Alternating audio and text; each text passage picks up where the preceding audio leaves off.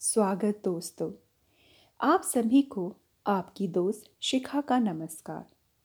दोस्तों, इस चैनल का एकमात्र लक्ष्य है कि भारत की महान विभूतियों एवं ग्रंथों के विचारों के माध्यम द्वारा आपके ज्ञान में वृद्धि, चरित्र में सूचिता और भावों में निर्मलता का संचार किया जाए। इसी क्रम में हम सबसे पहले आचार्य चाणक्य व विष्णुगुप्त द्वारा व्यक्तिगत एवं सामाजिक जीवन पर प्रकट किए गए अनमोल वचनों पर चर्चा करेंगे। चर्चा करेंगे कि वे आज भी कितने प्रासंगिक हैं और हम उनका लाभ कैसे उठा सकते हैं। तो आइए दोस्तों, उनके कुछ विचारों पर प्रकाश डालते हैं। आचार्य चाणक्य कहते हैं कि धन, वैभव, जीवन सब नश्वर हैं। क्षणिक है। केवल धर्म ही सनातन है, सत्य है।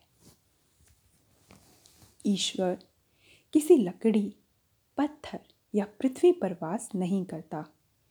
वह तो केवल भावनाओं में, विश्वास में निवास करता है। यदि कोई संपूर्ण भक्तिभाव से ईश्वर की मूर्ति को भी पूजता है तो उसकी इच्छा पूर्ति भी ईश्वर अवश्य करते हैं। क्रोध, मृत्यु है, लोभ, काल है, ज्ञान, कामधेनु है, और संतोष, नंदन वन के समान, पवित्र व मनमोहक है। जैसे बछड़ा सैकड़ों गायों के मध्य भी अपनी माता को पहचान लेता है, उसी प्रकार व्यक्ति को भी उसका कर्म फल ढूंढ ही लेता है। यही कारण है कि समझदार व सज्जन व्यक्ति बहुत सोच समझकर अपने द्वारा किए जाने वाले कार्यों के सही और गलत परिणामों को तोल कर ही किसी नतीजे पर पहुँचता है। और यही उसकी मनुष्यता का प्रमाण है। क्योंकि दरिद्रता, बीमारी, पीड़ा, ये सभी दुष्कर्मों के ही प्रभाव होते हैं। और केवल अथक प्रयासों से ही मनुष्य सुदृढ़ सोच को प्राप्त कर सकता है।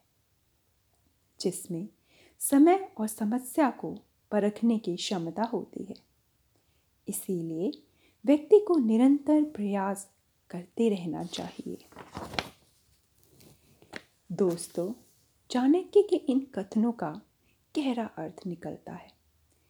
चाणक्य स्वयं कर्म से एक शिक्षक थे और गुणों से ज्ञानी थे। उन्होंने व्यक्ति को सचेत किया है कि यदि वह निरंतर अपने कार्यों, कथनों और विचारों पर कड़ी नज़र नहीं रखता है तो वह स्वयं के बनाए हुए मायाजाल में फंस जाता है, जिससे उसका पतन होता है।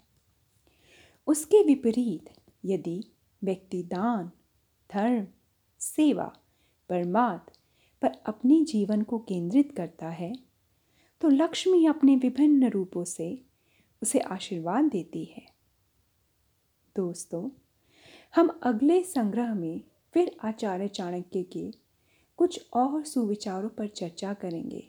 तब तक आप भी इन पर चिंतन कीजिए। आप सभी का धन्यवाद इस ऑडियो को सुनने के लिए।